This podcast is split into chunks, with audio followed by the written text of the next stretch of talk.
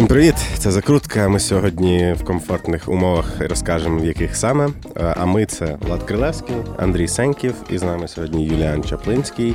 І я би представив його, але, по-перше, багато хто з вас, я думаю, знає, хто це такий. А по-друге, я думаю, що він сам пояснить, як його правильно треба називати. Тож, архітектор чи урбаніст? Питання, чи я архітектор, чи урбаніст, насправді питання влучне. Тому що часу це є взаємовиключаючі поняття. Поясню чому. Тому що архітектори, в принципі, здебільшого заточені на створення об'єктів архітектури, тобто на будівництво. А урбаніст – це є людина, яка, ну, скажімо так, є урбаністика, є urban planning або urban design. І це є про комфорт в містах. І це наука, яка більше про ресерч, про дослідження, про комфорт міста.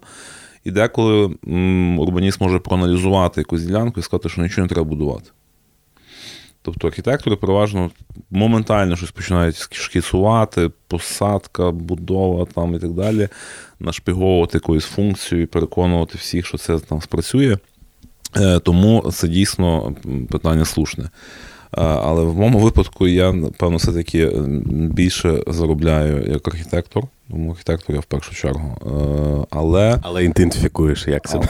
Ні, я ідентифікую як архітектор. Просто одночасно так склалося після посади головного архітектора міста. Мені довелося багато думати про комфорт в місті. Я познайомився з дуже крутими спеціалістами з Німеччини, власне, міськими планувальниками. І ця тема настільки мене поглинула, що в якійсь мірі я став урбан-пленером і урбаністом. Зрозуміло, різниця між роботою до міськради і то, що було в міськраді, але в чому ти бачиш основну різницю, крім того, що ти сказав перед цим? Тобто, в чому найбільша складність і різниця була? Е, дуже просто. Значить, до міськради я був власником архітектурної компанії, доволі успішної, яка робила дуже багато об'єктів з загрузкою в сто тридцять - сто п'ятдесят відсотків з язиком на бороді. І мені здавалося, що всі люди е, ну, порядні і нормальні, тому що коли тебе оточують а, колектив розумних людей, е, і тебе переважно ти спілкуєшся з замовниками, які, напевно, що якщо вони мають гроші на архітектора, їх заробили, значить вже мають якийсь інтелект.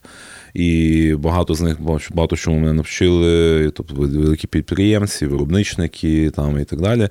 А, і тут я заходжу в міську раду і починаю розуміти всі щаблі міського населення. Тобто від бабці, яка приходить на прийом і звинувачує сусіда, що він паркан захопив її територію, посунув паркан в її сторону, і ти мусиш її розуміти, вникати до там політично заангажованих верств, до патріотично стурбованих, релігійно стурбованих. І, і ти, ти просто починаєш розуміти, що ага, у нас є така величезна бульбашка, це освітяни.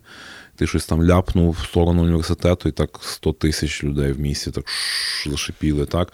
Тобто є спортивні якісь кола, є е, там, націоналістичні, політичні кола. Е, тобто, ну, їх дуже багато тих шарів, і вони просто як орбіти десь там пересікаються в певних місцях, і, і ти в міськраді починаєш на цю ситуацію дивитися трошки не то, що зверху, в сенсі зверхнього, просто так, бачити більше, більший горизонт, і коли і ти почнеш розуміти, що не все так просто. І все так однозначно. Напиши комент на підтримку каналу. Можна три приклади того, що ти зробив до міськради, тому що ми пізніше поговоримо про період міськради. Мені от, от просто три крутих об'єкти, які ти зробив, працюючи архітектором для приватних структур, скажімо так, щоб ми зараз так фотками красиво. І, напевно, ну, можна в Україні, але можна і не в Україні. Ну, найсвіжіші об'єкти, які от перед такі спічки вийшли перед міською радою, це були Softsurf на Садовій, це був Центр Шептицького з Бенішем УКУ, і це був два особняки крутих, які ми зробили в, на підтримку пам'яті про міжвоєнний період функціоналізму. Це будинок на Мишуги сорок три і на Драгоманова сорок шість - сорок вісім, по-моєму. За Драгоманова я отримав премію спілки архітекторів. За Мишуги експонували в Кракові на площі ринок. У них є такий культурний центр офігенний, називається Центром культури Мензенародової при Міністерстві культури Польщі. Вони робили про львівську архітектуру. таку виставку піврічну, і наші макети поставили, як назвали, яка інкарнація того польського функціоналізму, що ми про нього думаємо, дбаємо і, і так далі. От, е, власне кажучи, е, ну, тобто це були найсвіжіші об'єкти. Е, були багато особняків за містом, якісь, е, е, ну, скажімо так, ми е, працювали з дуже різного роду об'єктами. Це могли бути і реконструкції, якісь ресторанчики. В основному це були особняки. От, але ще до того, тобто я в тринадцятому році я вийшов з ринку Росії. У мене були об'єкти в Краснодарському краї. Там було... І як там? Е, значить, якщо без жартів, то Краснодарський край один з найбагатших в Росії, тому що там сільське господарство несамовите, два моря, Чорний і Азов, так, порти. Ну, щоб ви розуміли просто статистику, на два мільйони населення того краю, два мільйони зареєстрованих автомобілів. От. Але вони дійсно схожі на українців в сенсі любові до сім'ї, такій дуже сімейно-центричності, але в той же час такій містечковості. Тобто Краснодарське велике, велике село, вони це називають станицями. І такі, знаєте, паркани, паркани, паркани, типу, там з-під винограду вилазить якийсь дашок, і от, типу, ти їдеш якимись просто кілометрами тих парканів. Тобто середовищне місто, звісно, гімнота, якби абсолютно не цікаве, там якась основна вулиця ще з царських часів лишилась. Вони себе ідентифікують як козаки, типу, що ми не українці, але ми і не москалі, якби. От москалі так називають москалями, ті, що з Москви понаїхали. Ну, москалі їх називають кубаноїдами, але вони абсолютно от намагають при будь-якій розмові про те, що ви українці. Вони моментально в такій захисній реакції, що не дай Бог, щоб ФСБ не почуло, типу, вони сразу... На мой... Ще тоді так було. Так, Ще так, так, так. Мой дідушка, мой дідушка написав в паспорті казак, у нас графі національність. Вони таким чином спасалися, бо коли було тиснула імперія, тобто... От, а нічого українського там нема. Вони в кращому випадку мають якийсь казачий хор, там ходять діти, співають пісні, і вони вважають, що ці там три, п'ять, десять пісень козацьких, що вони співають, це і достатньо, як данинат і культурі кубанського козацтва. От, все решта, все як завжди, корупція, злодії, типу махрові в парках будують ресторани, там... Син, зять, там губернатор Ткачов був, який був Ткачом, став Ткачовим. В них головні вороги – це вірмени і кавказці. Тобто вони, вони кавказоїчі, армяшки, типу, це оце, тобто у них от така от історія. Смаками все дуже візантійське, тобто було типу, ну тобто ми якісь там два роки попрацювали, заробили гроші. Що вийшли? Почалося чотирнадцятий рік, початок. А, я думаю, раніше вийшло. Е, ні, ми закінчили проекти в тринадцятому. Mm. Просто були там розмови... ж не так, що тиждень по тиждень там проєкт. Абсолютно. Ми проекти, це від року до двох років проекти. Та, і пауза, там... відповідно, може бути там три-чотири місяці. Е, по-перше, типу, виходили, бо проекти закінчились. По-друге, були дуже погані смаки, мені не хотілося то робити. І третє, дуже виснажлива логістика. Тобто нам доводилося, якщо летіти, це було Львів, Москва, Москва, Краснодар, дня нема. Назад то саме. Плюс дуже дорого. Це десь чотириста-п'ятсот доларів в одну сторону, виходить, з якимось, якимось обідом. А, а якщо ми їхали троє-четверо, то нам треба було, ми брали машину, і ми цілий день їхали в Керченську протоку, де ще не було моста. На порт Кавказ, плили паромом і через дві години були вже в Краснодарі. Е, тому це зараз, де всі ті бойові дії відбуваються, я типу з такою насолодою розумію, що я там був. Я це все на машині об'їздив, і Крим, і Південь України, і я собі дуже чітко уявляю той степ, я собі не уявляю, наскільки важко там воювати, чесно кажучи. Це просто стіл. Стіл, і ти можеш дві години їхати в полі серед соняшників чи пшениці, і нема ні дерева, ні, ні, ну взагалі нічого. У мене друг там на тому напрямку, він каже, що навіть нема з чого бліндажі робити. Там навіть фактично дуже мало дерев навіть. Що вони та, роблять просто дерев, з підручних та. матеріалів, які ось чуть, чуть, чуть, чуть не просять людей там парканці віддати. Ну, mm-hmm. Там такого. Чисто ґрунтом можна, напевно, якось оперувати, скажімо так. Да. Я зі Сходу, і я теж трошки бачив степи, скажімо так. Mm-hmm. Якщо до міської ради повернутися до роботи там, Е, я просто працював в держструктурі нуль днів, але я працював в структурах, які схожі на державні. Е, для, для мене це громадські організації. І це здебільшого хаос і, і нерозуміння того, чи ти можеш до кінця, розуміння того, що ти не можеш до кінця зробити нормально свою роботу через причини, які а, від тебе не залежать, б, які виглядають смішними. З якими причинами, з якими перешкодами зіштовхувався ти? Труднощі, да, ставилися і, і, і чи реально взагалі е, щось змінювати в таких умовах? І взагалі чому от у нас реально, от, е, що не візьмеш, якщо це державна або муніципальна структура, то це якийсь безпреділ і хаос. Якщо ми візьмемо якусь е, приватну структуру, то там, ну якщо вона хороша, то там налаштована та, ця система менеджменту, а тут ні. Чому так? Пояснюю. Дуже слушне питання, і, напевно, буде корисно вашим глядачам почути. Значить, насправді в Україні з місцевим самоврядуванням все краще, ніж з державним, тому що я працював ще заступником міністра, я зрозумів, що там ще гірше. Тому що дрібніше трошки. Ні, ні, ні, поясню. Значить, місцеве самоврядування, закон про місцеве самоврядування дає можливість дійсно дуже добре оперувати швидко грошима. Тобто виконкоми міських рад до певної суми можуть виділяти кошти, не виносячи на сесію, тобто не проходячи через комісії депутатів. І, наприклад, поробити ремонти в ЦНАПах, ремонти в школах, ремонт кабінету, зробити охайну ратушу, що, в принципі, за двадцять років Андрій Іванович спромігся у Львові, все-таки приємно зайти, і ти бачиш плюс-мінус дев'яносто відсотків від, відремонтовано, відреставровано. Там сесійну залу зробили нову, так, тобто, ну, кльово. Тобто є, приймаєш гостей міжнародних і, там, ну, і, і, і нормально е, виглядає це. Не соромно. Не соромно. В міністерствах це неможливо. Нема бюджету на міністерство, на ремонт кабінету. Я зайшов в кабінет, мій попередник Лев Парцхаладзе познімав всі там картинки, забрав меблі, бо він каже, я, я меблі мав свої. І на стінах лишились відбитки, знаєте, як то картинка висіла і так... Ти заходиш зі своїми меблями? Я заходжу, я кажу, можна мені меблі? Вони мені починають зносити, знаєте, Сміру панітки, симфонія шнітки, знаєш, типу. І там і просто такі звичайні ДСП-столи, які вже, по-моєму, в айтішних офісах ви не побачите взагалі такого. Типу. І от там міністр сидить в такому гімні. Я виходжу, ну, правильно. Я виходжу а, що, а що це він, що він кращий за всі? Абсолютно.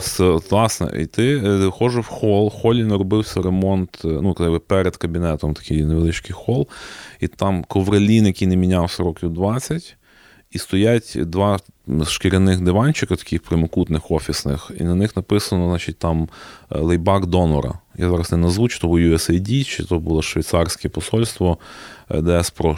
Хтось з спонсорів, які закінчили свою місію в Україні та співпраці, вони свої офісні меблі подарували міністерству, бо типу, ну бо вони туди приходили до того за міністра ну, працювати, спілкуватися і не, не було де присісти, розумієте? Тому е, Лев, Лев, Лев Разович, він забудовник потужний, то він собі міг принести свій стіл, дивани, типу там і так далі. От, ну я не був забудовником, я не міг принести свої меблі. Е, тобто, е, пройти, щоб зробити ремонт. І сказати, я хочу десять тисяч доларів на ремонт. Тобто це треба через Верховну Раду пхати в бюджет країни. Розумієте, так? Тут легше просто попросити донора про диванчик та якби, або привезти з дому. Другий момент – кадри. Тільки Гончарук зумів в тому турборежимі провести закон про те, що новий замміністр, новий міністр міг звільняти працівників міністерства. Працівників, тобто, так, щоб, будь-яку посаду. Тобто, щоб він міг, бо раніше будь-які, будь-які звільнення, ну, до року часу максимум, людина за рішенням суду поновлюється на роботі, і ще й управління, чи той департамент, чи що, так би, що мали, ділили на ті зарплати, вони, відповідно, з них з кожного забирають частинку і мусять компенсувати за, за рік всі зарплати. Тобто людину, яку звільняють, і він знає, що... Така, уху, джекпот. Абсолютно, абсолютно. Тобто він просто сидить, курить бамбук, він виграє суд, і йому річна зарплата заходить на рахунок. І це вже є і в державних службах, і в міських службах. Тобто законодавство, насправді, є на боці працівника, що, відповідно, розбещує багатьох. Тобто приватна компанія, там все дуже просто. Встановив кей пі ай, Да, да, ні, до побачення. Так, так, ні, ні. Можна просто покликати людину і сказати, слухай, у нас не, не складається нічого особистого, онлі бізнес, от на тобі зарплату, іди відпочивай. В нас це просто в державних службах люди, є, є люди, які сидять по тридцять років, по сорок років в державних службах, і вони прекрасно знають це законодавство, вони нікуди не збираються, вони звідти вийдуть на пенсію. Ну, які з них працівники? Тобто... А причому я ще знаю, що, ну, як мінімум, на прикладі Суспільного, коли почалась реформа, там почалась історія, що у них, по-перше, там за тривалість твоєї роботи тобі дають якісь надбавки, знижки, так, там так. все підряд. А по-друге, знов-таки, їх звільнити було неможливо, і там, як є в Гуглі оці мертві душі, які сидять і нічого не роблять і отримують зарплату. Десь така сама історія так. з Суспільним. Тому була. Насправді є кілька причин, за що можна звільняти. Так, це треба давати дві догани. Догани – це теж регламентована певна тема. І, відповідно, якщо тебе хоче звільнити шеф, він починає вести себе неприроднім шляхом.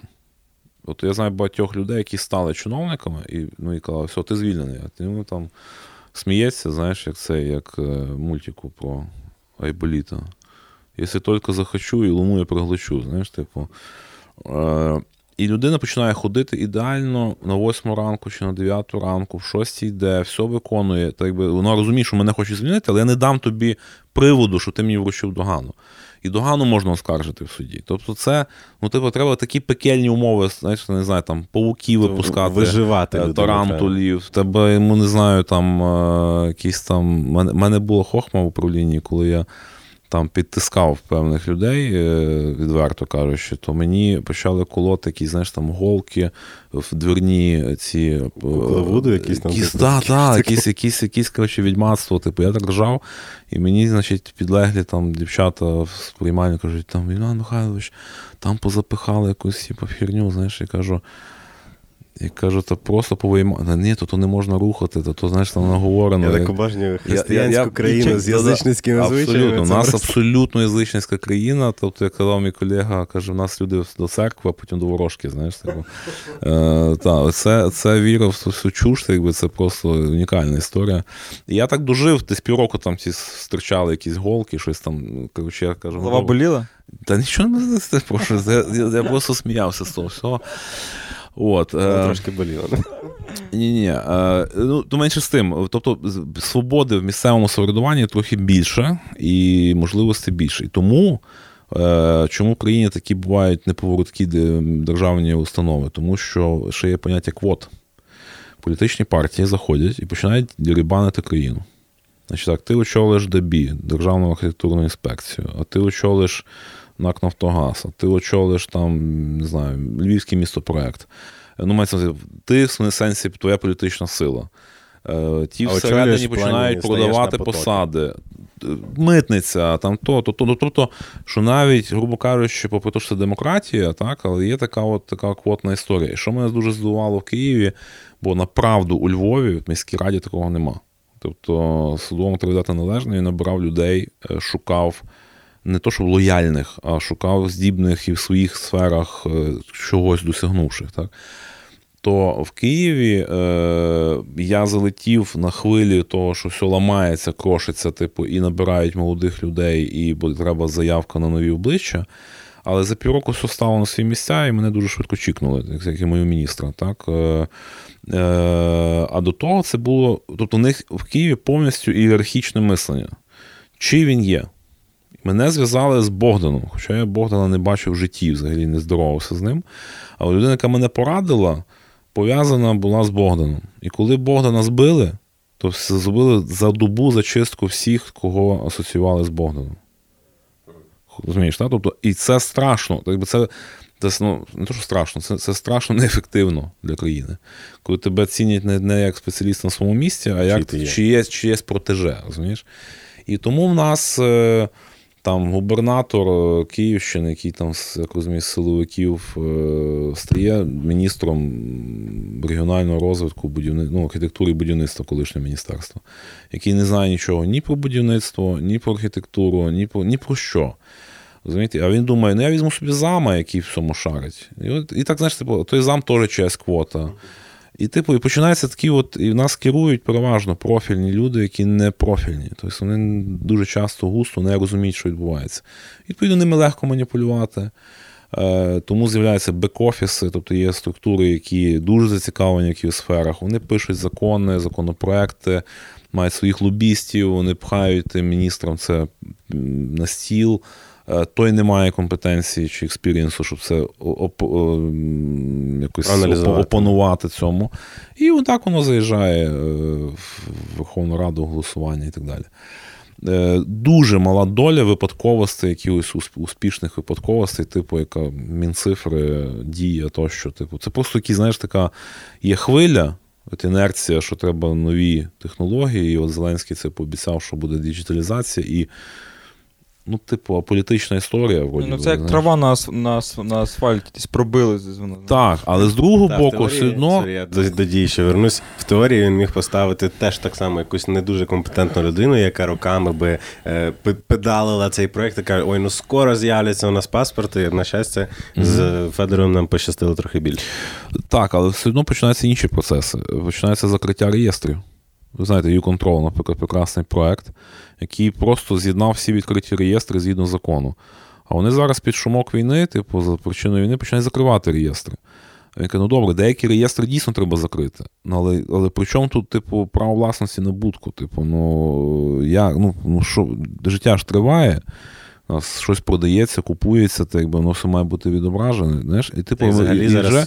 з цим процесом того, що дивляться на власність росіян і там розглядають його, щоб конфісковувати на користь держави, навпаки, то напевно має сенс відкривати, то більше. Ну, типу, є, є, є дивні речі. Тому насправді ну, е, найдивніша свіжа в спічки річ. Я думаю, що ви чули про те, що слуги почали е, піарити, що ми прийняли, ухвалили закон, е, що всі будинки будуть бомбосховищами.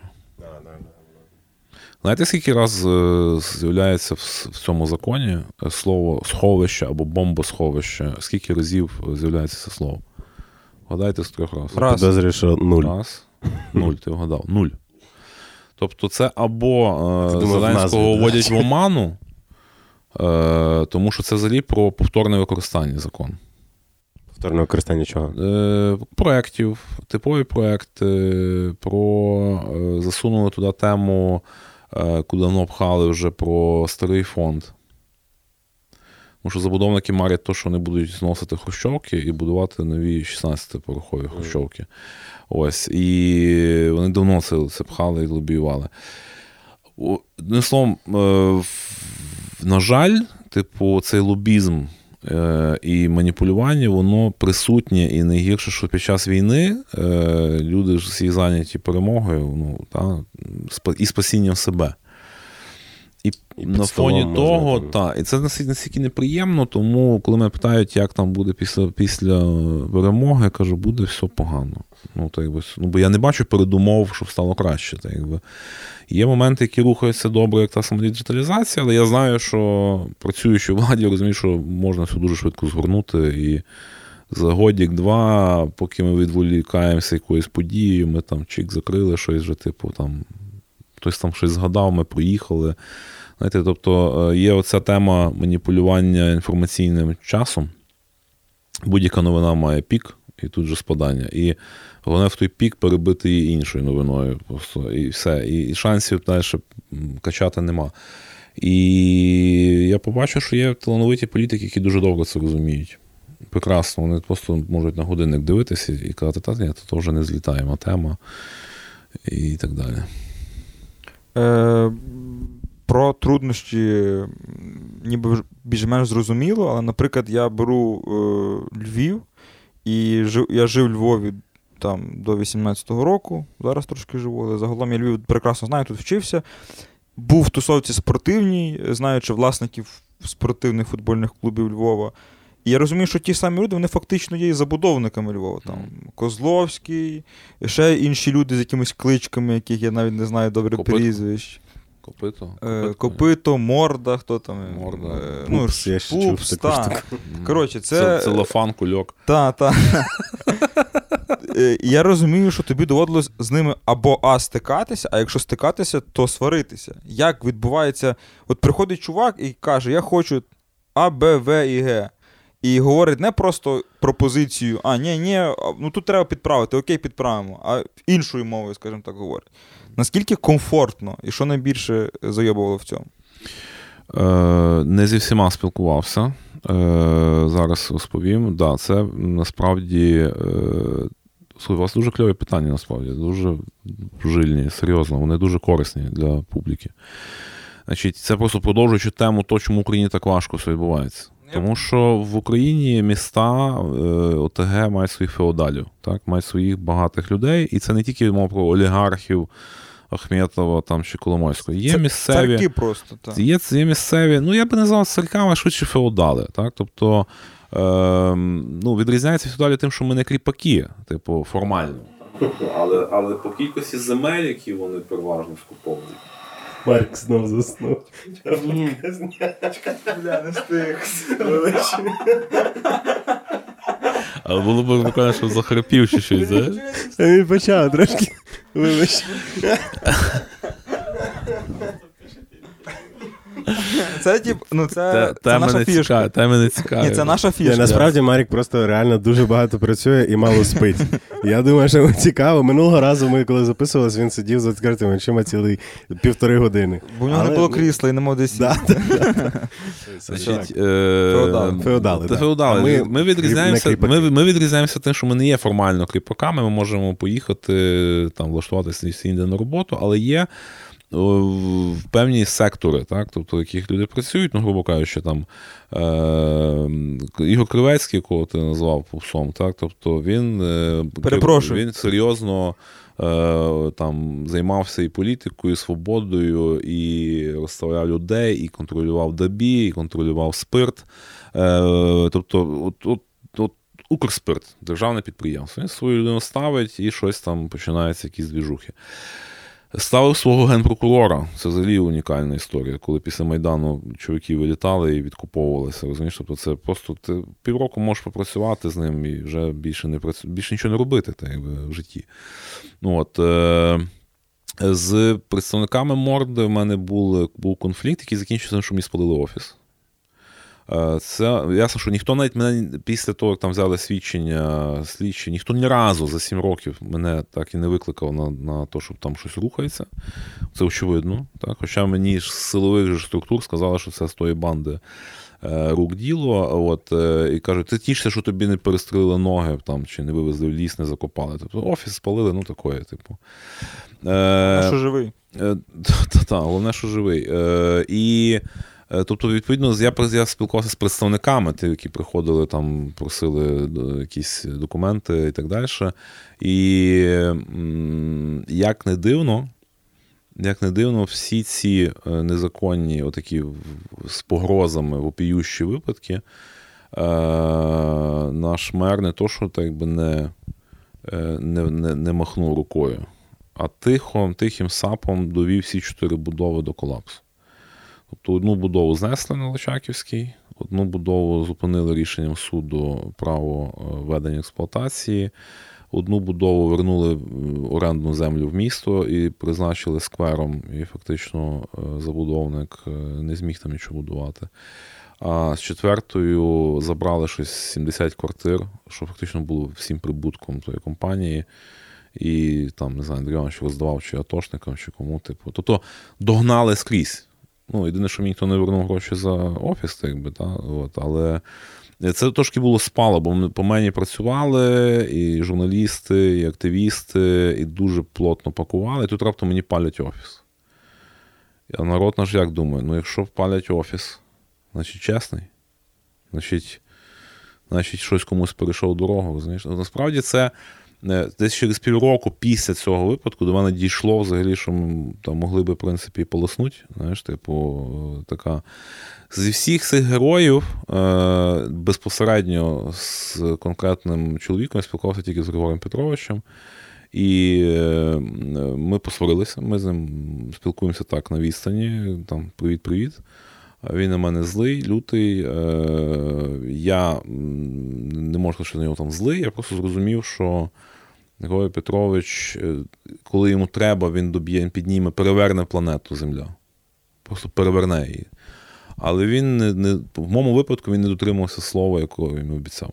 Наприклад, паркінг перед Пранготелем мав бути на одне таксі, коли машина вивозить, на один бус, який має приїхати, висадити гостей і поїхати, і на мікробус.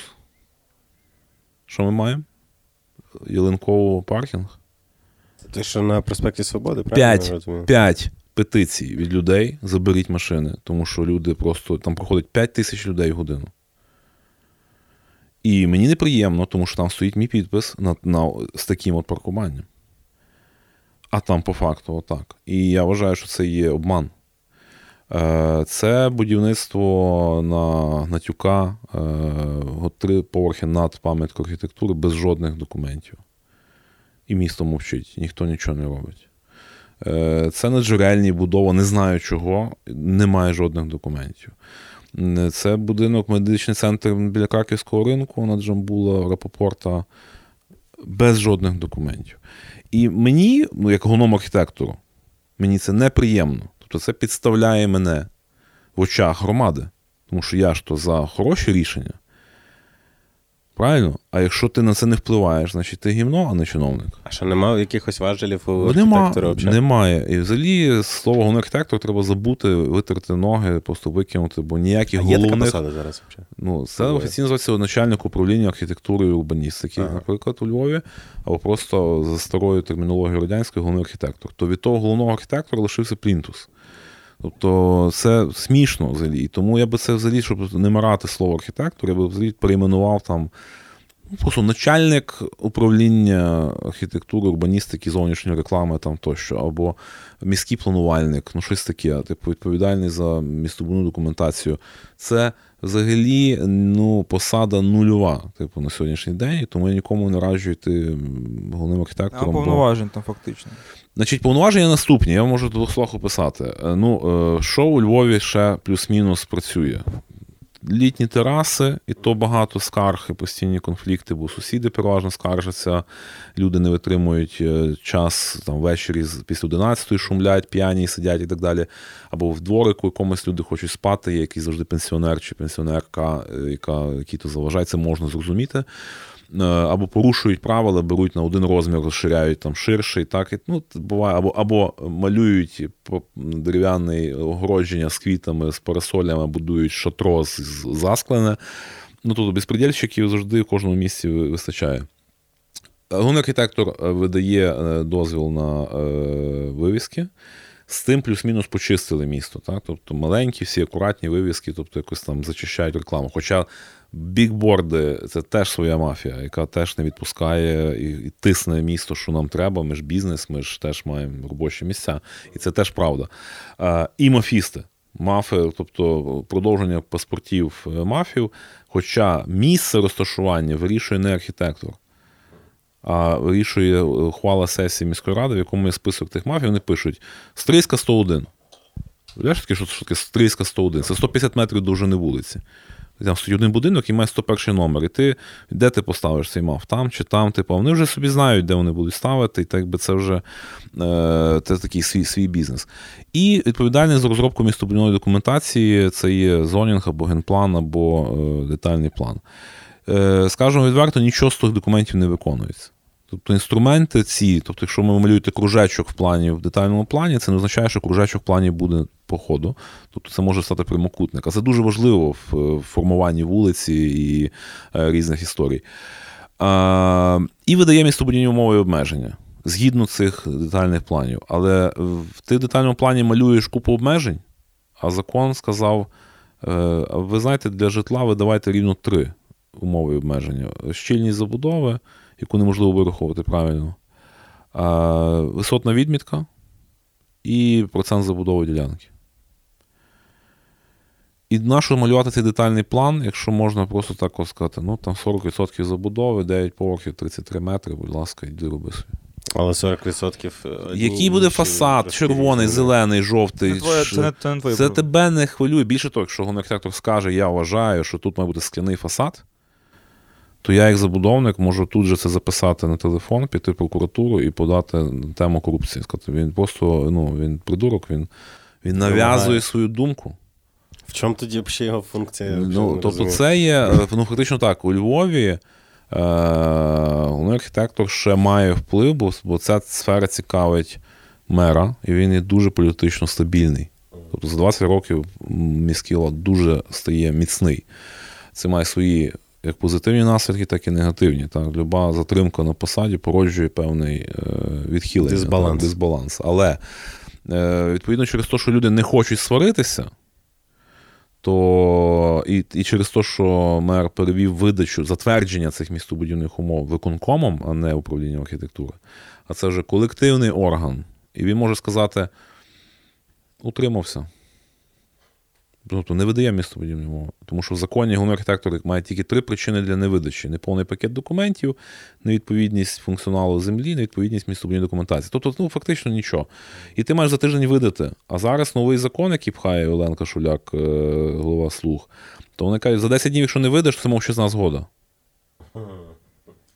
Мінкульт, якщо за місяць історичного ареалу не дасть висновки за місяць, то це мовчазна згода. Будуй в центрі Львова, що хочеш.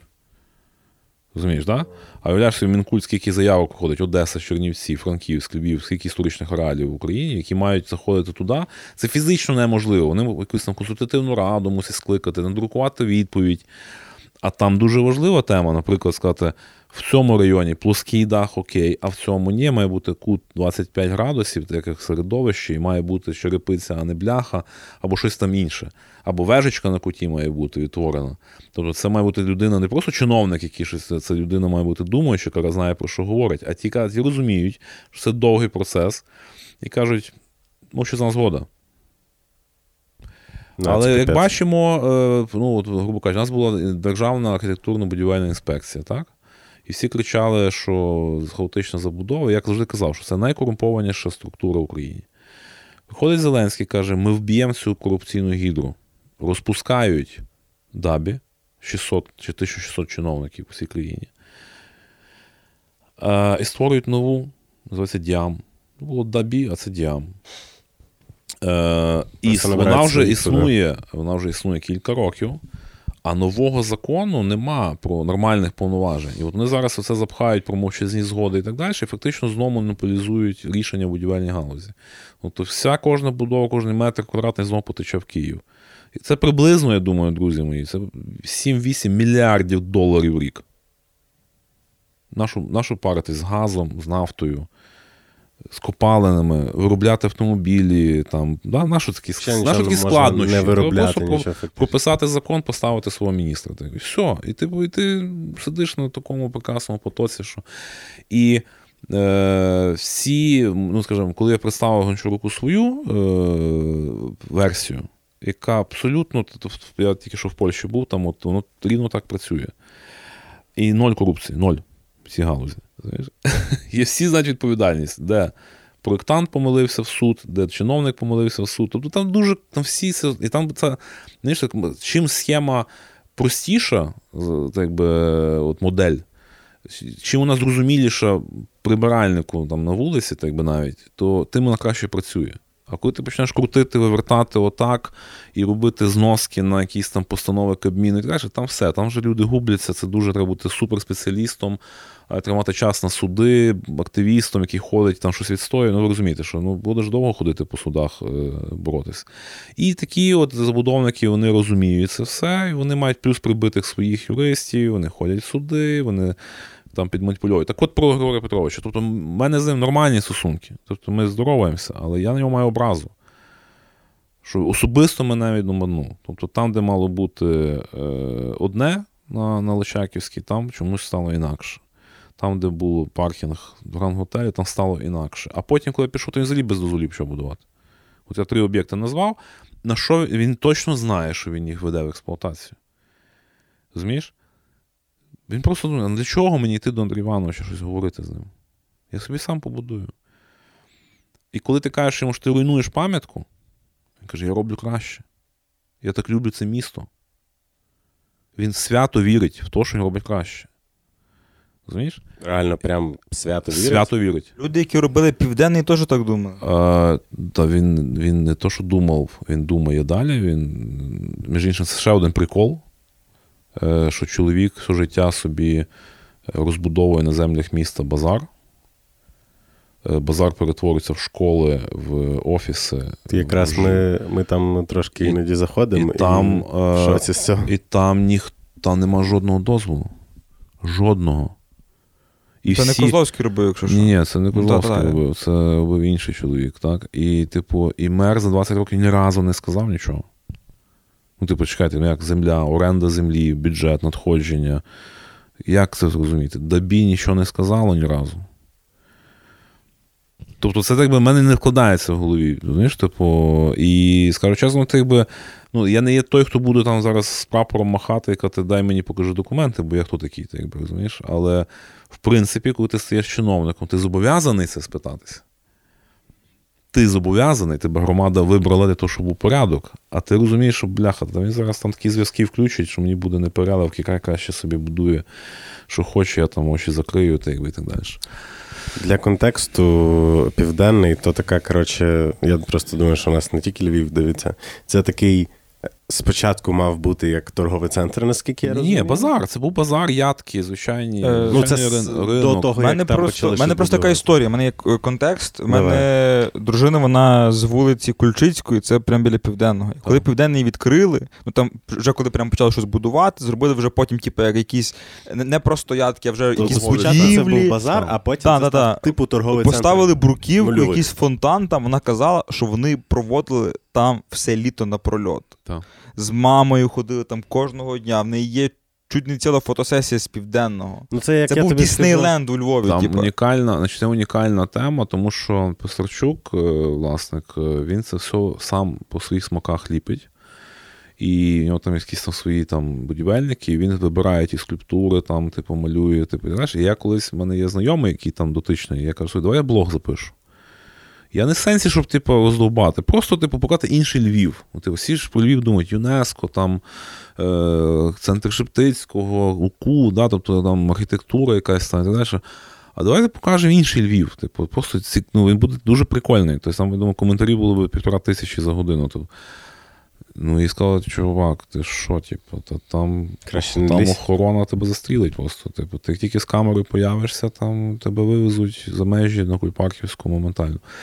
Ну кажу, там мені не треба, там мені не треба, там мені не треба, так би там сваритися. Кажу, я хочу навіть я готовий навіть з ним пройтися. Просто по-людськи жартов, жартівливо поговорити і сказати, знаєш, як то. Що ви тут задумували? Знаєш, він, він там якісь човни, там, знаєш, такі дерев'яні побудували, там, там і конгрес-центр, і сквош, і спорт. І ну, там, школа, я був в шоці. І школа, і школа, садок, типу, знаєш, і це має все попит, і воно все працює, і це унікальне, це унікальне явище, типу, я... Ну, це місто в місті, реально, та, невеличке та. Таке. І якось воно завжди у мене, дивіться, його ніколи не згадують на жодних виборах.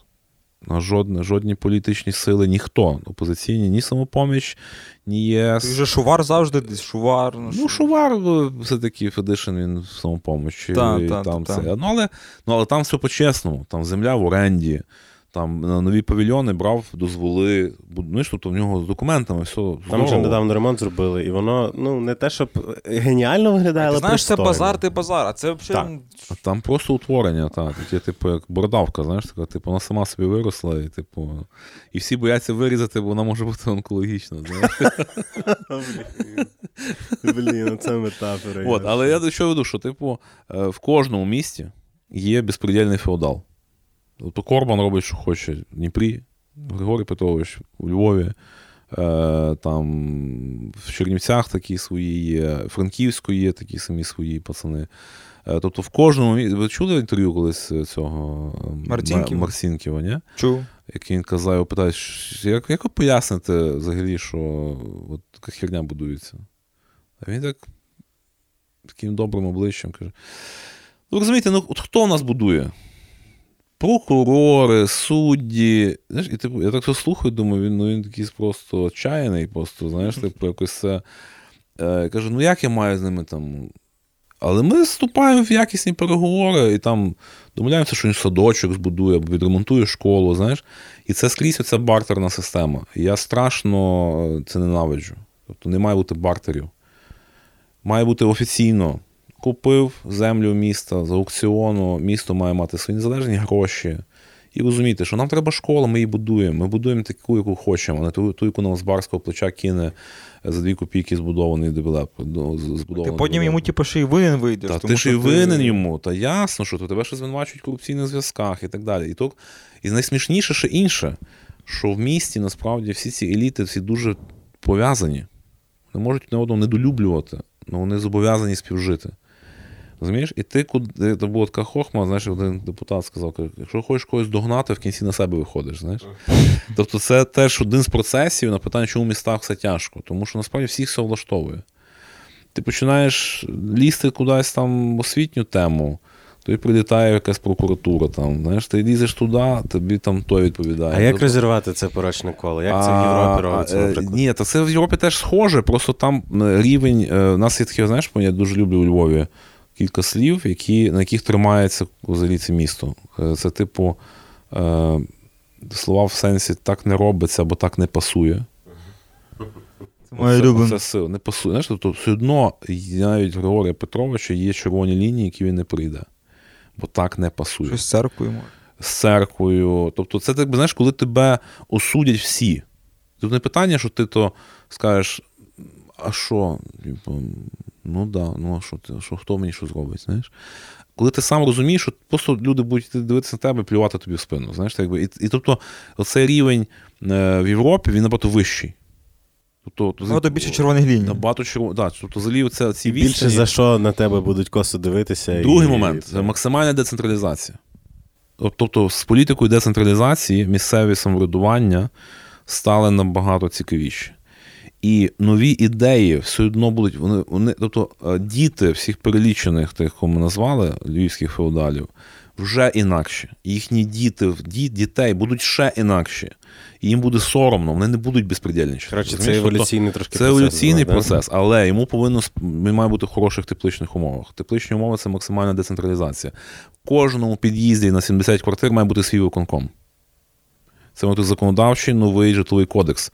Тобто, що люди мають собі вирішувати, що робити. Вони мають бути юрособами, вони повинні брати кредити в банках, вони повинні цим маніпулювати. Держава, місто має тільки допомагати їм, так якби ці механізми влаштовувати. Або не заважати. А у нас досі все одно місто нам винне, місто має нам зробити фасад, місто має нам то. Тобто, ні-ні, місто нічого не має. До речі, колись читав таку хорошу думку, що е, людям треба усвідомити, що крім їхніх квартир всередині, будинок також належить їм фактично, і їм його потрібно відповідно. У нас, нас до сих пір того немає відчуття. Більше того, держава мала би закрутити гайки. Враховуючи, скільки людей орендують квартири, тобто не навіть квартири власники не є. Тобто... Але це, насправді, все дуже давно придумано. У мене є блоги про це, про житло в Відні. З інтер'єру у мене архітектор львівський, який живе в Відні вже сімнадцять років, і купив там квартиру, і орендував квартири, і знає абсолютно всі ці правила. Там все придумано. А тут і коли мене питають, а що ж пенсіонерка, бабця, яка не має грошей, каже, там такі самі є, і це теж все придумано. Тобто всі ці механізми просто можемо взяти, ну, там, чуть-чуть адаптувати до наших реалій, типу, але в принципі само, само, фундаментально все можна зробити. Місто повинно дійсно допомагати, давати гранти. Хочеш відреставрувати дах? Окей, ми тобі співфінансування. п'ятдесят на п'ятдесят хоча б. п'ятдесят, може бути дев'яносто на десять. Почати з дев'яносто на десять. Просто тому що це має бути ініціатива, яка Абсолют, йде від тебе. Абсолютно, і, тому да, що да. Ми, місто розуміє, що ти собі краще зробиш, ніж ми тобі з барського плеча щось зробимо.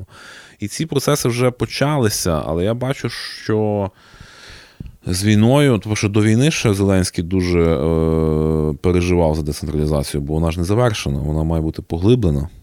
А вони ти почали відкат трохи назад, бо Зеленський боїться сепаратизму. Але е, так би, мені здається, що він не розуміє того, що е, залишення більшості грошей на місцях призведе до розквіту цих регіонів. І якщо Закарпаття буде жити краще, ніж Угорщина, а це абсолютно реально, то ніхто нікуди не захоче відділятися. Розумієш? І то саме південь України, якщо вони будуть краще жити і розуміти, що не все прозоро, ніхто не захоче віддатися і приєднатися до Криму. За моєю інформацією, ти досі не підписаний на наш канал. Не можна так. Підпишись. Просто питання в тому, чи реально, щоб ти знову повернувся в держсектор і робив щось з того, що ти робив, наприклад, коли був у Львові, там, в мене там, умовно, приклад, там, Двірцевої площі, там, чи Меморіал Небесної Сотні, це щось таке дуже дуже ок для мене. І тут питання, чи от ти це все проговорив, я такий думаю, ну блін, нормальний чувак туди не піде. Тобто ми будемо в цій сансарі далі отак крутитись, і воно нічого ніколи не поміняється, виходить? Еволюційний не, процес. Не все так погано, дивіться. Значить, просто треба... Мені це відкрили мої друзі, які психотерапевти. Коли я їм це все описував, що де, які особистості і так далі, і виявилося, що притаманно в історії людства людям з травмами психічними рухатися в бік влади. На посадах часто є психопати, якісь соціопати, яких, не знаю, ображали в дитинстві, недолюбили, недолайкали батько чи мама, чи брат, чи, чи сестра, яким треба щось доказати. І, каже, але парадокс, виходить, в тому, що еволюція так триває, що завдяки психопатам робляться якісь дуже суттєві зрушення в, в історії. Ну, тобто ми маємо зараз справу з Путіним, який є параноїдальний психопат. Тобто він, крім того, що психопат, ще й параноїк. Тобто він дійсно думає, що тут таргани, і нас треба душити просто капцем, типу, йому вважаються там нацисти і так далі. Е- і така людина йде до влади, до абсолютної влади, в нього це культ, розумієш? Але е- завдяки таким людям створюються, я не говорю, що позитивні зміни, я маю на увазі, що суттєві зміни. Да? Тобто війна для Росії і для України – це суттєві зміни, що для них, що для нас, і, і, для, в принципі, і для всього світу. Це, мені здається, може дуже багато непоганих речей, насправді, зробити в результаті. Ну, очевидно, великою ціною. Кожна війна дає, але... що? Розвиток медицини, розвиток технологій. Дрон, він ж для війська придуманий, а використовується в зйомках, фільмів, там, блогів, тощо, да? Тобто різні нюанси. Я зараз дивлюсь на те, що Європа трошки піднажала педаль на зелену енергетику. На зелену енергетику, відмова від, від копалин, це правильно. Тобто є завжди якісь позитивні зрушення, але мова йде про те, що така є модель, що є, е, називаємо їх міцними господарниками, які от такими своїми методами, так? Є демократи, які все-таки шукають моральні якісь відносини, які формують моральні цінності. Це письменники, поети, журналісти, які впливають на, на, на соціум, так?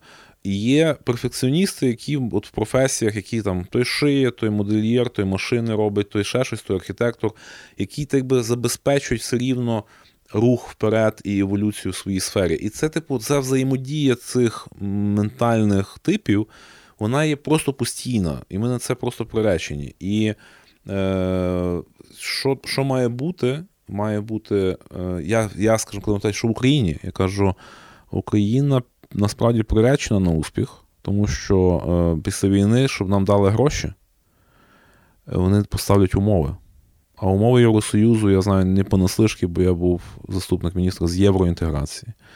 У них дуже прості реформи суддів, боротьба з корупцією, і ще ряд інших тем, поглиблення децентралізації, зміни податкового кодексу, база, адаптація до екологічних вимог нашої промисловості, нашого виробництва, нашого бізнесу і так далі. І ми, щоб туди взагалі вступити, нам ще треба там сотню законів не, ну, прийняти, ухвалити, написати підзаконні акти. І крім того, що Штати, що е, Євросоюз будуть казати, добре, ми дамо гроші, ми запустимо до вас банківську систему, у нас має бути гарантія, судова реформа, ми, нас ніхто не має кинути, ніхто не має жбурнути, тобто олігархату не буде. Розумієш, я думаю, що е, нас навіть дожмуть до декларацій, що всі будуть декларувати прибутки. Щоб програма, як Ю-Контрол, така сама програма зможе з'ясувати, як пенсіонерки, матері депутата Клочка, в якої останні десять років офіційно прибуток був, ну, наприклад, десять тисяч доларів в рік, як в неї з'являється Тесла за сто тисяч доларів. Типу, як це, типу, просто, воно, воно, воно має, програма засигналить моментально. Всі зв'язки кожного все моментально спливе на поверхню. Відповідно, економіка перейде в білу, не буде ніяких конвертів, ніяких, ніякої готівки, знаєш, там, ну, масово. Тобто ми побачимо реальну тему, і люди почнуть розуміти, що так, ми платимо податки, треба, значить, якось шуршати, міняти свої моделі бізнесу, треба, ну, тобто, появляться бюджети в містах. Тоді появляться якісні політики, які будуть, вони ж люди будуть думати, бляха, та там є що піліть. Бо зараз люди думають, там нема що красти, та якби, то ми там не, ми, ми не слідкуємо за місцевим депутатом, а то будуть слідкувати за місцевим депутатом. І люди стануть, коли люди кажуть, що там аполітична Європа, ні, вона не є політична. Вони дуже добре знають своїх депутатів, вони добре, добре знають, в них приходять квитанції, що це бюджет, от тут зробили на вашій вулиці якесь коло, рондо, е- і там це гроші, там тридцять відсотків Євросоюз дав, десять відсотків урядова, урядова програма. І е- з місцевого бюджету така то сума, і ваша доля там так само є. Вони це в квитанціях присилають, що ти знаєш, що ти учасник цього рондо. Тобто, що ти не, не їхав по траві, там, типу, або там машину не ти, ти це зробив за свої гроші. І це нормально, типу. У нас люди далі, і мене дуже лякає оця популістична тема бажання Володимира Олександровича бути вождем. Тобто, я був такий цар Давид Строїтель в Грузії, в нього пам'ятник в Білісі стоїть. Тобто, це, типу, я, я Давид Строїтель, розумієш? Це Велика дуже білиста. Небезпечно. Це дуже, це таке марнославне, такий нарцисизм, типу, коли велике будівництво, програма президента України, великі реставрації, завтра буде велика відбудова, велике ще щось. Це погано. Це Чому? Дуже погано, тому що політика має бути допомога місцевому самоврядуванню. Я вам зробив реформи, я зробив, я поборов корупцію, я виграв війну. Ну, тобто, ми виграли війну, але мається на те, що я був на посаді, вас не кинув, не виїхав. Будь ласка, чим я можу вам допомогти?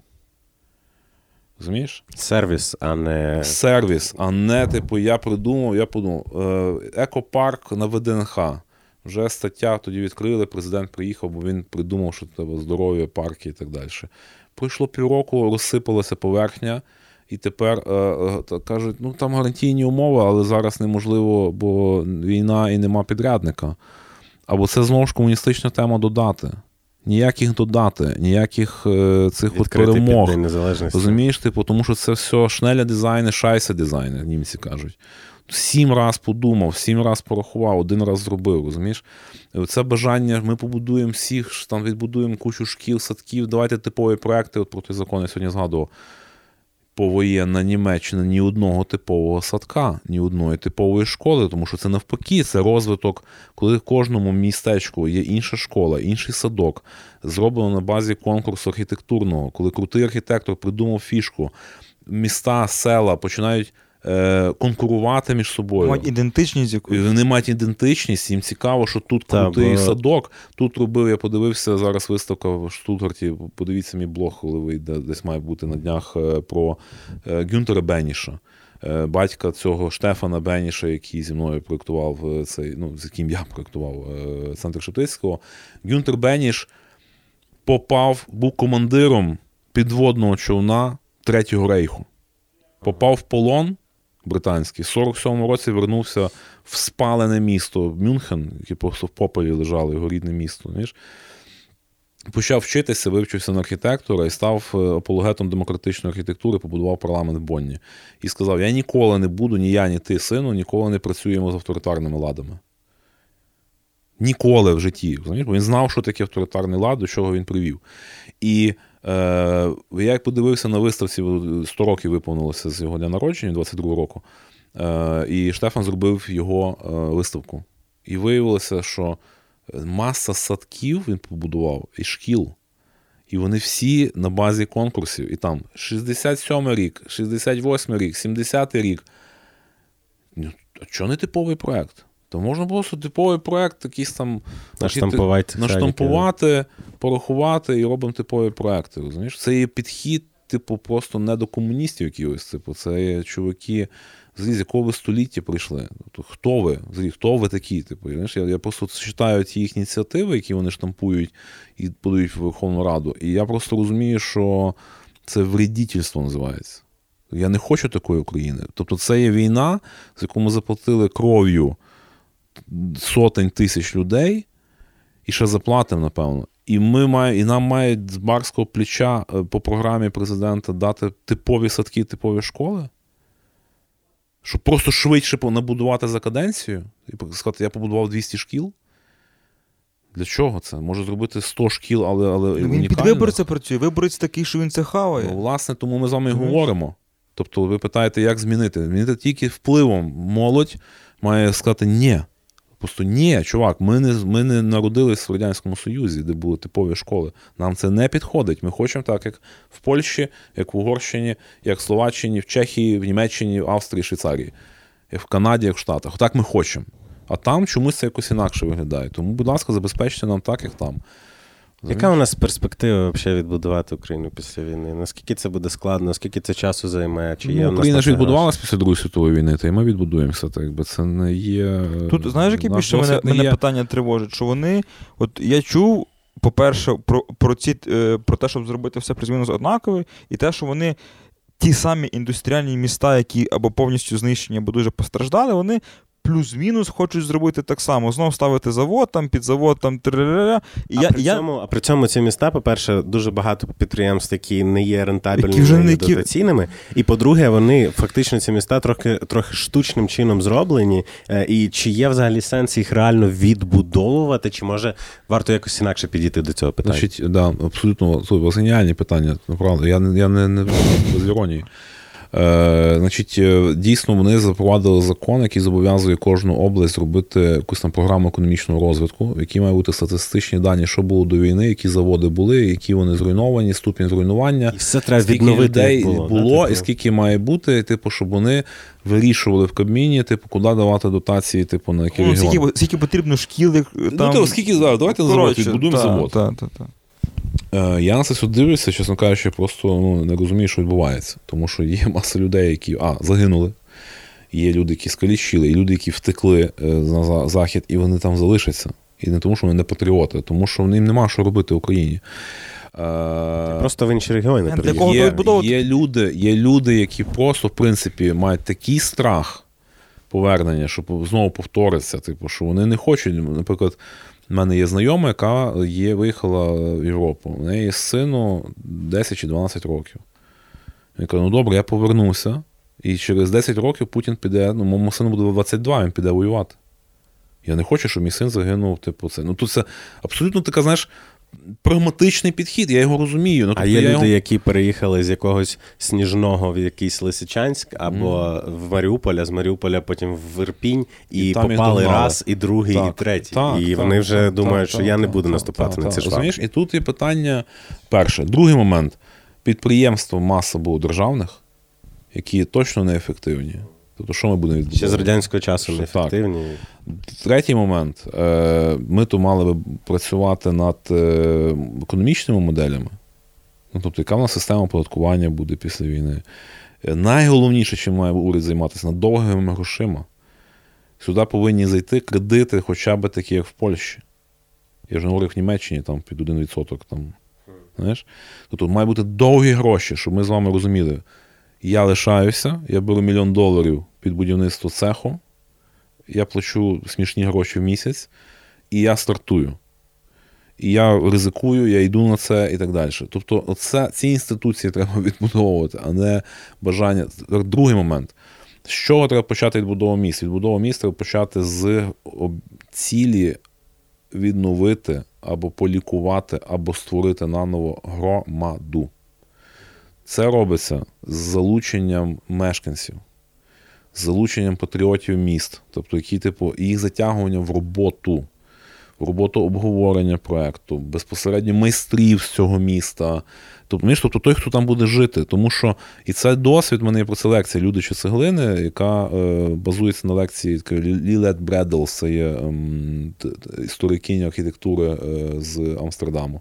Вона досліджувала повоєнні відбудови Ліван, там, Пріштіна, там, ну, різні, різні кейси. І там, власне, говорили, що там найголовніше це не про те, що ми тут девелопери зараз, знаєш, відбудуємо стіни. Бо, ті, бо в, Ліс, в, цьому, в Лівані, в Бейруті була проблема, що от пішли на таку... Щось дуже схоже, що нам готують. Типу, девелоперсько-владну зділочку таку, знаєш. І там пусте місто. Тобто від того, від того Бейруту, який був прямим конкурентом Стамбулу по духу, де Азія і Європа знаєш, стикалися. Це було місто туризму, тих східних базарів, підприємництво. Знаєш, тобто ти розумієш, що це місцеві мешканці. Життя там було, не? Там. В місто мертвих бутіків, типу а-ля Мандарин Плаза з бутіками там Бентлі, де нема життя. Типу, воно стало нецікаво, воно стало таким, знаєш, американізованим торговим центром. Це, це центр міста. І тут, власне, тема залучити людей, щоб вони були, дати їм, дати їм лопати, дати їм цеглу, дати їм, знаєш, умови і гроші. І це в багатьох випадках спрацює. Нас, типу, ми, партія про вас подумає. Ви не думайте, партія про вас подумає. І це, скажімо так, мене це дуже лякає. Тому що, ну, чудес не буває. два плюс два завжди чотири. От такі настрої авторитарного характеру не приводять до авторитаризму. І вони приведуть. Більше того, з дев'яносто відсотків підтримкою президент стане ну, з другий раз президентом, що його ще більше окрилить. Так? Тобто, якщо ще, ну, очевидно, перемога, то це взагалі вотум довіри неймовірний. І там людей переважно несе. Не то, що переважно. Завжди. В сто відсотків випадків. А це знову породжує психопатію, і ми вертаємося до феодалів і всяких. Якщо ти любиш наш канал так, що аж не годен, не стримуй себе. Ставай нашим патроном або спонсором. Деталі в описі під цим відео. Хочу підсумувати такою невеличкою грою, напевно. Давай позитивом якимось. Так, та позитивом. Бо я щось мене понесло. Так, так, так. Та. Що, насправді е, я не думаю, про, що у нас негативно вийшло. Е, про красиві міста. Я хотів би, щоб ти назвав одне дуже красиве з точки зору урбаністики, і зручне з точки зору урбаністики місто в Європі, де, де потрібно побувати. Може таке неочевидне. Так, неочевидне. І українське теж неочевидне. Тому що в мене завжди перед очима Гданськ. Для мене Гданськ це, це просто вау. Це якась казка з точки зору зручності, з точки зору краси, з точки зору, з точки зору історії, як це місто було зруйноване під час війни. Тобто там є абсолютно все, що потрібно, при тому, що там нема пляжів, там є проблеми свої, але це дуже гарно. Прошу тебе назвати щось таке неочевидно гарне Європі в Україні. Дивись, тут залежить від масштабу. Тобто, якщо ми говоримо про міста, які схожі на Львів за масштабом, в плані урбаністики, це Лейпциг, наприклад. По-перше, історія схожа, що і в них, і в нас є історична архітектура, важка була доля після війни, і є, і була та радянська модерністична архітектура, ну, бо в них була Східна Німеччина, соціалістична. І ті соціалістичні забудови є в тому числі і в центрі, і між тою, ну, тобто дуже схожий контекст. У них була річка, яку закопали в колектори, як і в нас, які вони її взяли і відкопали, типу, і очистили, і зробили набережні. І оце, оці перетворення, як бідне місто Східної Німеччини, перетворилось в багате місто завдяки перетворенням е, урбаністичним. двадцять п'ять вулиць перекрили для машин, пропустили нові трамвайні колії, е, вирили метро, пропустили, ну, коротше, перенесли вокзал. Ну там такі, і то таким тихим сапом, вони так якось так, вони, вони не амбіційні, вони по себе так не трублять, як е, там, не знаю, Мюнхен чи навіть Штутгарт, скажімо. Тобто це таке місто, яке вважалося ніби таким бідноватим. Якщо ми говоримо про столичні міста, які би мали стати для Києва прикладом, то це і Берлін. Берлін, тому що він теж має соціалістичну забудову, як і Київ, і має ту історичну, і це така дуже схожа модель. І має воду. Тобто у них дофіга води і каналів, і так далі. Тобто, і навіть це, ці це... передмістя, які в Києві теж схожі, там Ірпінь з цим. Так, так, так, з сосновими лісами, всякими борами, та таке. Хоча ідеалом в плані столичного міста, я вважаю, що це Відень, безперечно. До кращої транспортної системи, як Вінерлініан, я не знаю ні в одному місці. Це просто, це, це просто ну, на всіх щаблях, типу, у тебе ідеально все. Тобто і переміщення на далекі відстані, і на середні, і в середині району все в порядку. Та, якби, ну, ясно, що є там нюанси, там теж проблеми з садками, школами, і, і там них завжди нас доганяють, але це скрізь таке зараз. От, проблем з садками, школами нема там, де була авторитарна влада, яка будувала і житло, і садки, і школи, коли вся земля міста була в руках одного девелопера. І в нас там була комуністична партія, в них там ще... Тобто там садки достатньо.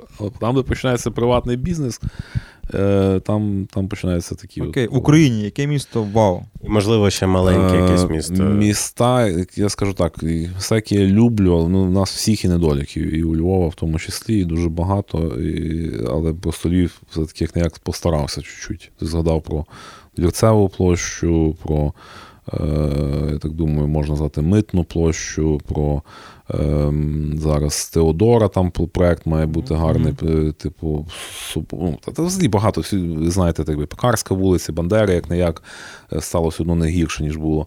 Ось, хоча не так ідеально, як ми очікували. Ось, але, але як то казав, як є русофобія недостатньо, так само і урбаністики недостатньо в будь-якому випадку. Але є офігенні міста. Я вважаю, що офігенне місто Дніпро. Дуже харизматичне місто, робить великі успіхи в урбаністиці, дорогі класні парки, площі. Круте місто Харків, Саржин Яр, парк дуже крутий. І таке, знаєте, хороше, харизматичне місто. В ньому різні експерименти над ним робили, і вони всі заслуговують на, на, на певну увагу. Крутезне місто Ужгород з набережною теж, ну, класне, площа Петефі. Архітектура з цим мадярським присмаком класна. Тобто така чеський функціоналізм, міжвоєнний період. Е, люблю місто е, часом, часами люблю Одесу, але так дуже окремими кусочками. Е, на відстані. Ні, не на відстані. У мене багато є друзів в Одесі, як не дивно. Там, там, є, там, там класне, але там більше мені про громаду подобається. Тобто там така, вона така специфічна, специфічна, але там є прикольні люди і дуже несподівано прикольні для мене. Та і зрештою Київ круте місто. Е, просто його, знаєте, там, там якось так, що мене дивує, що вони не можуть, знаєте, простими, от, е, от Львів зумів дешевими бюджетами зробити чудеса. Тому що площа Двірцева, вона виглядає в два рази дорожче, ніж насправді коштувала. Ніхто ні разу не пукнув, що там щось типу, вкрали гроші. Тому що воно виглядає настільки жирно, типу, що цей бюджет, він не, не сопоставимий. Та? Е, вулиця Короленка, по-моєму, в Дніпрі, кусочок вулиця, коштувала так само, як вся площа Двірцева. Це нонсенс. Розумієш? Тому там питання до бюджету, питання, чуваки, що це за золоті дерева, якісь золоті лавки і так далі. У нас все, якби, окей. Але простими методами Київ міг стільки чудес зробити, ну, не могли свою площу Двірцеву зробити. Тобто це ж, це ж площа, де кожен українець приїжджає рано чи пізно, відвідує цю площу. Тобто вони, це перше, що би я зробив, якби був мером Києва, розумієш? Всі люди, які приїжджають в Київ, от, е, перше це вокзал, і тобі Київ зараз не подобається. У мене перше враження від Києва було та, просто... Та. Причому там же є південний і центральний, і вони та. Однаково хренові. Ось, але все рівно ця центральна частина Києва, я її люблю. Там, де е, квартальна забудова, Прорізна, Пушкінська, Володимирська, це Ярославів вал. Це настільки класне місто, яке потенційно може бути Берліном. От, вільне місто, толерантне місто. Я відчув, місто. Що за потенціал тобі воно подобається. Так, воно мені подобається потенціал. Та, от. Поки що бардачне, але, але потенціал шалений. І ще зміст, щоб не образити, Франківськ мені... колись подобався, і чим далі я в нього їжджу, тим більше не подобається. Тобто, попри те, що у них там цей промприлад, вони роблять цей проект молодці, це гарне, ну це знову ж таки, це, це про особистість і команду, це не про заслугу мера чи, чи, чи населення. Місто зіпсули, місто перетворилось в гімно, так якби з тими... Мурашник багато. Там просто огидна архітектура, огидні середовища, на... На валах в центрі збудувати торговий центр е, гаражного вигляду. Розумієш, ну це типу, тобто він мав виглядати як замость. От е, Потоцький його задумав як ренесансне місто. Вони мали все зробити, щоб це відновити. Вони відновили базари і розширили базари просто в, в, на відстані витягнутої руки від, від ратуші. Про який туризм можна говорити? Ти приїжджаєш, у тебе ядки просто. Перше, що ти бачиш, це, це, це ринки і базари. Слабенько, хоча класне місто потенційне, по дорозі на Буковель, воно би мало всмоктувати кожного другого туриста, щоб він лишав гроші. Люди об'їжджають просто, по об'їзні їдуть в Буковель, не, не заїжджаючи туди. Е, шкода, не подобається мені місто Рівне, на жаль. Втрачена історична тема, не подобається мені Тернопіль. через засиль реклами, через фігову теж політику забудови, е, слабенька урбаністика.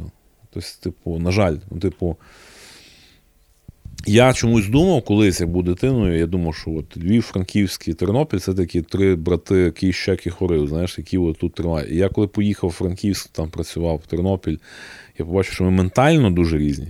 Типу, галичани такі сноби, такі ми тут львів'яни, ми тут всі розуми поїли, а там такий дух протиріччя конкретний. Тобто і між тернополянами і франківчанами є маса різниці взагалі в поглядах, в мовних таких діалектах і так далі. Але ну, це насправді класно. Я почав розуміти, що різноманітність України – це наша сила. Це дуже круто.